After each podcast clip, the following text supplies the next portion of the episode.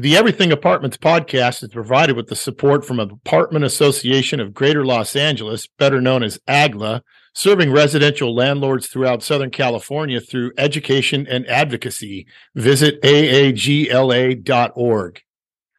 Welcome to the Everything Apartments podcast. I'm your host, Eric Christopher. And on this podcast, we cover all topics of multifamily investments from buying and financing properties, day to day operations and management, and also reinvestment strategies. Uh, this is episode 29 of the podcast. So scroll back in whatever podcast platform you're using. There's a, certainly a bunch of interesting topics, maybe get some value out of. And we also love getting your questions about this episode or any past episodes. So if you do have any questions, please call, text, or email. If you're watching this on YouTube, you can see the contact information on your screen. But if you're listening, it will be in the show notes of the episode as well. The world of government affairs and apartment ownership has become much more relevant in our industry in the last few years. Many long term owner families, say here in Southern California, have operated properties for many decades with relatively light interference from government. But now I don't think any owner would agree that that hasn't been ratcheted up, uh, especially to the extreme of the COVID emergency. And I do air quotes emergency but while many of the COVID emergency items are finally exhausting after years, now we're seeing county and local municipalities using that event as kind of a springboard to double down on their overreach on property owners. Today, we have a great guest who, with her team, are literally soldiers on the front line representing apartment owners in this war with the government. And I don't over dramatize that by saying war because it really is but first, I'll tell you about our firm, WSC Realty Advisors and WSC Property Management.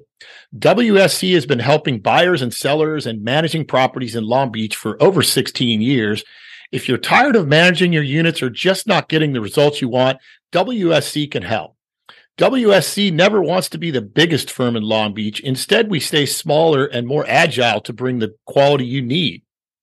We can also help if you're looking to acquire more units here or maybe an out of state scenario uh, that a lot of people are now taking to.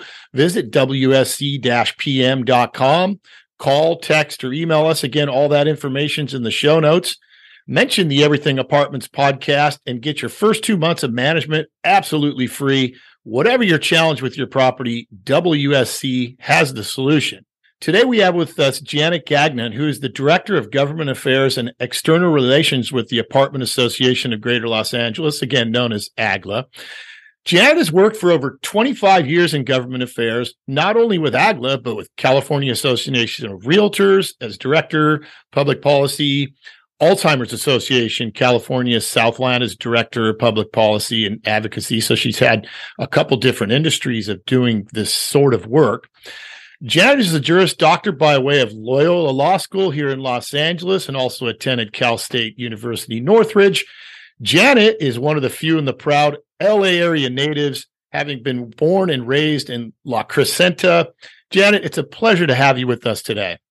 It's great to be here. You, like me, again, uh, born and raised here. And as we go along and the population increases, you find fewer and fewer of us left here as opposed to the people that in migrated into California for somewhere else. Yes, absolutely. Now tell me about let's do just a little comparison contrast. You grew up here, I grew up here, you know, kind of thinking back to high school. I mean, it really feels like a different place entirely. Now that could obviously be um, us growing older and taking in a larger context of the world around us. Let's hold that one to the side for a minute. As far as just kind of the sensibility, obviously, you know, more people and and more development and just more density kind of can change that a little. But just give me a quick, fun little anecdote of of how it was growing up in a place like La Crescenta and maybe the difference of what you see it being now? You know, when I was growing up, La Crescenta was a sleepy little town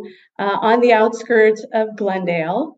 Growing up through that, we've just seen such a boom in housing, in uh, services, and restaurants, and everything else uh, being fully developed. and bringing a lot more folks to Southern California and to Glendale in particular.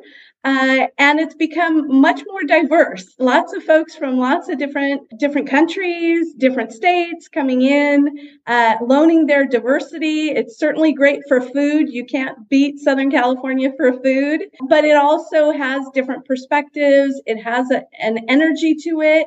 Uh, so I really have welcomed that. But on the government side, which is usually where I spend my days, it's also significantly changed to be more of a focus of government, please fix my life for me versus get out of my way so I can run my own life. Yeah, and that's a great depiction because if we if we kind of shift over just general life here in the, you know, 70s and 80s growing up into the the business focus where you know we've got relatives and i i have that you know came back from world war ii started a business and kind of ran it and it's now second generation kind of like talking about my grandparents to say my parents where business in general with fewer people and fewer layers of bureaucracy was easier to do. And then laying over one more lens over that in the rental property business, you know, the government's always been there, right? We have to get our services from them, utilities and code enforcement. And the thoughts that I get from my more, say, senior family members is they were there, but they weren't a huge nuisance. They were just a small nuisance and it wasn't really something that moved their needle. I've been doing this 16 years, but certainly there's a lot of owners listening to it. The families have been in it for decades, maybe since like World War II, like my grandparents, that even in my 16 year career, I've seen the increase in the government overreach just on an uptrend and then a parabolic uptrend when COVID hit.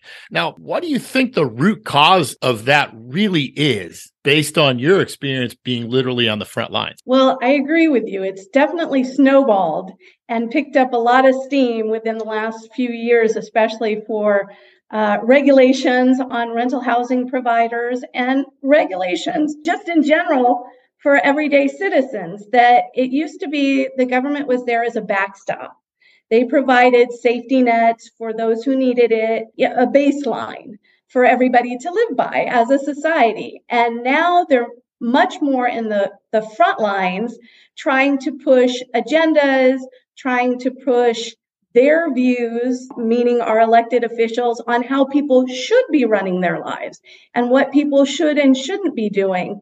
And certainly we've seen that in rental housing that as you said, uh, at one time they were in the background and then they came forward and we were working as partnerships that I have many members that have been in the business for multiple years and even a few decades for some. It was shown as a partnership. Rental housing providers provide housing that's needed to folks that can't afford to buy single family residences or condos or other purchase housing. The, those authorities saw us as, as their partners and we worked to resolve differences. We worked collaboratively with them. And now they've shifted to be really adversarial towards our members and seeing us as not part of the solution, but as difficult people, uh, evil people from merely owning housing and providing rental housing to those who need it. I made this comment recently to our housing authority that had a discussion forum. And I said, we really would like to go back to the days that you work with us collaboratively as partners. We all want to come together to solve the housing issue. Um, our members are only one piece of the total puzzle. Everybody wants to live in a peaceful environment, and so do our owners. Get away from this us versus them mindset that seems to have infected many of the agencies and unfortunately some of our elected officials as well. It really causes me to scratch my head to the to the idea of what's the end game. So you've you've got an industry that's providing a necessary service and specifically here in Southern California where the rent to own gap is so big. What's the end game for these these governments where we already know we're underhoused here by a lot? Certainly we can all look at and say, hey, it's so much cheaper to be able to build something out of state somewhere, it doesn't matter where. The entitlement fees and the red tape and the bureaucracy to build a living unit is made so hard here. So, okay, well, that the result is we're underhoused. So the next step along the way is Well, now, okay, let's go after the landlords because I think in a lot of people's minds, they think this housing thing should be a socialized thing where mm-hmm. they deserve housing. And all of a sudden, you've got like in this state, we're so deep blue, we're never coming back from it. And, and the government seeming to like pander to that to the expense of property owners. We saw all of these COVID restrictions that were placed on us. Thank God more or less of them are exhausted themselves. What I'm reading in your articles, and you kind of intonated the other day, is that the cities now, well, let's say county and cities, are kind of using that as a springboard to keep their overreach, maybe doubling down on that. I mean, what's going on with that? Yes, they they definitely are pushing to stay in the cocoon, uh, and they want government to stay in in front and in front of renters and against rental housing providers uh, to, as you touched on, really turn our market rate rental housing owned by small mom and pops, lots of retirees, lots of uh, people new to the country stepping in the door of, of property ownership. And they want it to become public housing. And they're using a new term now called social housing, but that's basically what they're describing that they believe property ownership is somehow evil. It used to be the American dream. But now if you've achieved that dream, somehow you're a bad person. It's it's really sad to to see that mindset seeping in. And and we've had it going on for a bit of time. We've seen it certainly in Los Angeles City where 3 of the new city council members are declared democratic socialists. That's the platform they ran on and and they own that title. And now they put forth a motion just yesterday for social housing, which they're describing as basically a co op situation with a rent to own component. Unfortunately, the, these folks don't seem to understand that just because you don't like the laws of economics doesn't make them any less valid, that they're still there. The owner, whether it's a nonprofit, whether it's a small mom and pop, whoever that owner is, still needs rents coming in to cover costs, uh, whether it's repairs, whether it's maintenance, property taxes, trash collections fees have skyrocketed, insurance has skyrocketed. So there's all of these fees. It is really a small business. It's a local business just like a neighborhood grocery store. Uh, but for the last three years, our members have been expected to not get paid at all for the services they've provided throughout COVID and that the renters have enjoyed as their housing. This shift is definitely a planned one um, by certain parties. And we've been looking to our city councils to do what government is supposed to do, which is bring people together, find a fair and balanced solution. They're supposed to represent all of their constituents, not one pocket of constituents versus another. Unfortunately, a few people have gotten seats both at the county level and at the city level that don't believe that anymore that they believe their allegiance is only to one group. And certainly that's something we're looking to change in 2024, especially in LA City, where we have multiple seats coming up. And we definitely need to bring that fair and balanced approach back to local government. I've talked with a number of people, even on this podcast, you know, Dan Yukelson, obviously city of LA is a great big uh, gorilla in the room when it comes to Southern California. Shed some light on the county of LA and maybe some of the cities in the South Bay, Long Beach. What we're looking for here is not to sit and cry in our beer because we've had plenty of time to do that during COVID. What we're really trying to do is figure out what we can do effectively to push our agenda to, you know, at least closely match what's being pressed against us. So tell me about the 2024 elections, maybe with County of LA. Well, with the county, one of the supervisors, Supervisor Kathryn Barger, is running for reelection. She has been the shining star of the five for rental housing owners. She's the only voice that has repeatedly and consistently brought measure and fairness to their discussions about rental housing. Certainly, we are supporting her. Uh, AGLA has its own AGLA PAC, which people can contribute to via our website. And we have already endorsed, provided funding in support of Supervisor Barger's reelection bid for 2024. We definitely need her voice to continue there for us. We hope that that voice of reason will continue. She was a key vote, uh, as well as Supervisors Hahn and as well as Supervisor Mitchell abstaining, so that the proposed just cause that they wanted to keep going just recently throughout the entire LA County was voted down. And so that was, as I said, thanks in part to Barger and Hahn's votes opposing, as well as Mitchell abstaining, so that uh, Supervisors Horvath and Solis, who brought forward the motion, were unable to get it passed. So definitely an important race for LA County.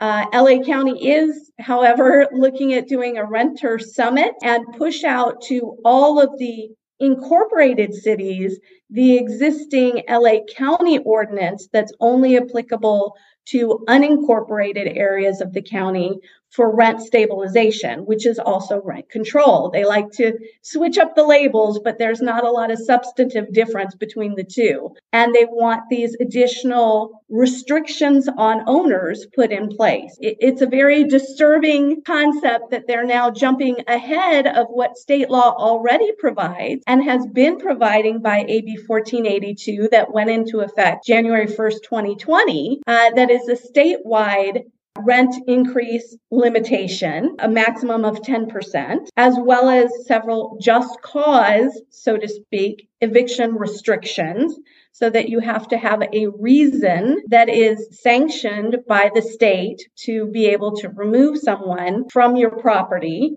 and to pay relocation fee. And that was right as COVID was starting. And so that state bill didn't get a lot of attention at the time. But now that the eviction moratoriums have ended that basically froze everything, it's coming into effect. And the cities are now saying that's still not enough, that we, the cities, have to put in even more restrictive limitations for rental housing owners to have to jump over to stay in business. You know, that that's why, as you said, LA City is definitely the gorilla, but those bad ideas spread. They like to, you know, do the dog and pony show around to try to outdo each other in bad ideas between the county, the city.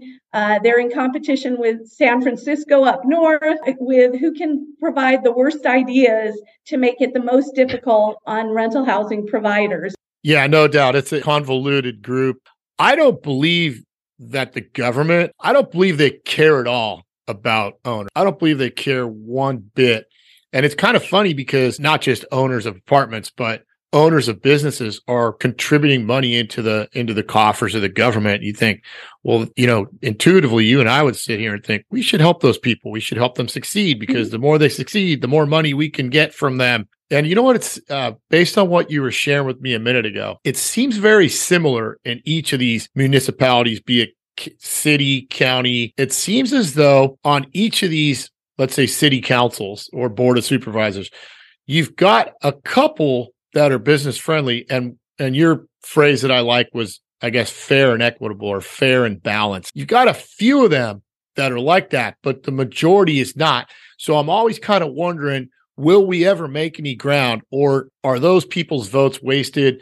Are our calls to our councilmen, does that really help? I don't know if I believe it does, but you may tell me something differently. It absolutely does. It makes a huge difference. The number one most effective way to sway either a county board of supervisors mind or a city council member's mind is to show up. Show up to the city council meeting, show up via Zoom. Some of them have Zoom capabilities that you can even call in. You don't have to get in your car, but make your voice heard because we've had that. Like I said, LA Board of Supervisors was going to extend that just cause, but it's because our members and other owners turned out in force and said, this is not okay. This must end. This must stop. We, we won you know that was the good news. And even in the smaller cities we just had a situation in pomona this last week. Pomona is heavily as you had touched on at the beginning heavily renter. That's the majority of the people that live in the city of, of pomona. But we had a major city council meeting. Our members turned out They wanted to drastically increase the relocation fees. They wanted to increase those relocation fees to the LA City model, which pays up to $22,950. Now tell me that's not a windfall for the rent. That's ridiculous. I mean, you know, it's a lot of this stuff puts its its pinky toe on ridiculous and and now it seems like something like that is just pure unabashed ridiculousness yeah. but getting back to the more positive side so you're but but you know, the positive side is in pomona our people turned out and as did we we we actually submitted three different comment letters because they had pulled it twice from the agenda and put it back on i don't know if they were trying to uh, reduce people's turnout um, and engagement or what was the situation there. But because of our turnout, we were able to get them to reduce the increase by 33%. When our members engage and make their voices heard and take the time to show up, Zoom call, send an email before the meeting, or make a call directly to their city council member, uh, or the entire city council is, is better for the small cities, it makes a huge impact. Yes, it absolutely does. Okay, that's good to hear because I've been preaching for a while like since COVID began that we all need to get off our asses and engage. Let me see if I got the progression right with you. This goes without saying. I'm I'm not paid by AGLA. I'm not an employee of AGLA, but I do recognize that AGLA is doing the heavy lifting out there in organizing these counterattacks against this overreach. So if I got the the places where we can help when we get these alerts, however we find out about them, whether it's by ourselves or through AGLA or from somebody else, is that we do need to be diligent and very proactive about contacting these elected individuals because it does make a difference. A by phone or email, but B, you're saying if your face is in the place, it's going to mean a lot more because I've seen these meetings, like you've seen a bunch more than I have, but I go to them in Long Beach periodically. And the tenant rights groups are there in force. They seem very organized. They seem like maybe they're they're funded up, but Dan would tell me they're very funded. But there isn't as many landlords there. So we need to change that. Then we need to also support you all because times have changed. This kind of dynamic is not going to go away in California ever. So that as owners, whatever donations, if you're making them now, great, maybe a little more. If you're not making them, you're missing the ball because you've got a well trained army here in Janet and her staff and the association, but they need us to to provide a little more to help. We are forming new advocacy teams so that not only our members should be showing up to the city council members uh, to the meetings themselves and and putting their butts in seats and standing up and asking to speak signing their speaker cards. We're engaging advocacy teams. So anybody that wants to participate we want to bring you with us to our one on one meetings with your local elected official. We also reach out well in advance of the city council meeting to till the ground and educate the city council members to our position, our, why our members are in business, why these regulations are difficult. Because as you said, you know, when you get to the city council meeting, it's almost a mini theater we may never have equal numbers, but we certainly want as large a number as we can get of those housing providers to show up and say, we're your constituents too. We also need to fight back on the false narrative of the renter advocates that are saying all owners are corporations, all owners are REITs. And in Southern California, that is absolutely false that our own members are primarily mom and pop owners. The, the elected officials are buying these lies from the advocates, the renter advocates, saying, oh no, those people aren't really real. Well, they are real. And they need to see those faces and they need to hear those voices. The most powerful impact is for a person to go into a legislator's office, local, state, or federal, and tell your personal story. Nobody tells your story better than you. In addition, we're also starting a video uh, push to put faces onto small and medium sized rental housing owners. We're going to be pushing out a whole campaign to request our members to send in their own video using their smartphone uh, and do a two minute video why you got into the rental housing business, what keeps you going, and why you want to stay. You know, what's the the best thing that's happened and the worst things that's happened to you. How does somebody get involved with doing one of those videos? Is that a upload? Reach out the- to AGLA. We we have our staff contacts on our AGLA website, or they can email me directly. It's Janet J A N E T at AGLA, which is A A G L A dot O R G. I'll have your information in the in the show notes too. We're lucky to have you, you know, AGLA and yourself specifically being the front line of of force against these, you know, kind of negative impacts we have. We're lucky and you know, certainly times have changed and we collectively as owners and managers and and people involved in the industry have to get proactive because the other side's never going to slow down owners, you know, they may or may not be members of Aglet this time, but certainly may have a question or two. I highly recommend, hey, look, these folks are doing the dirty work.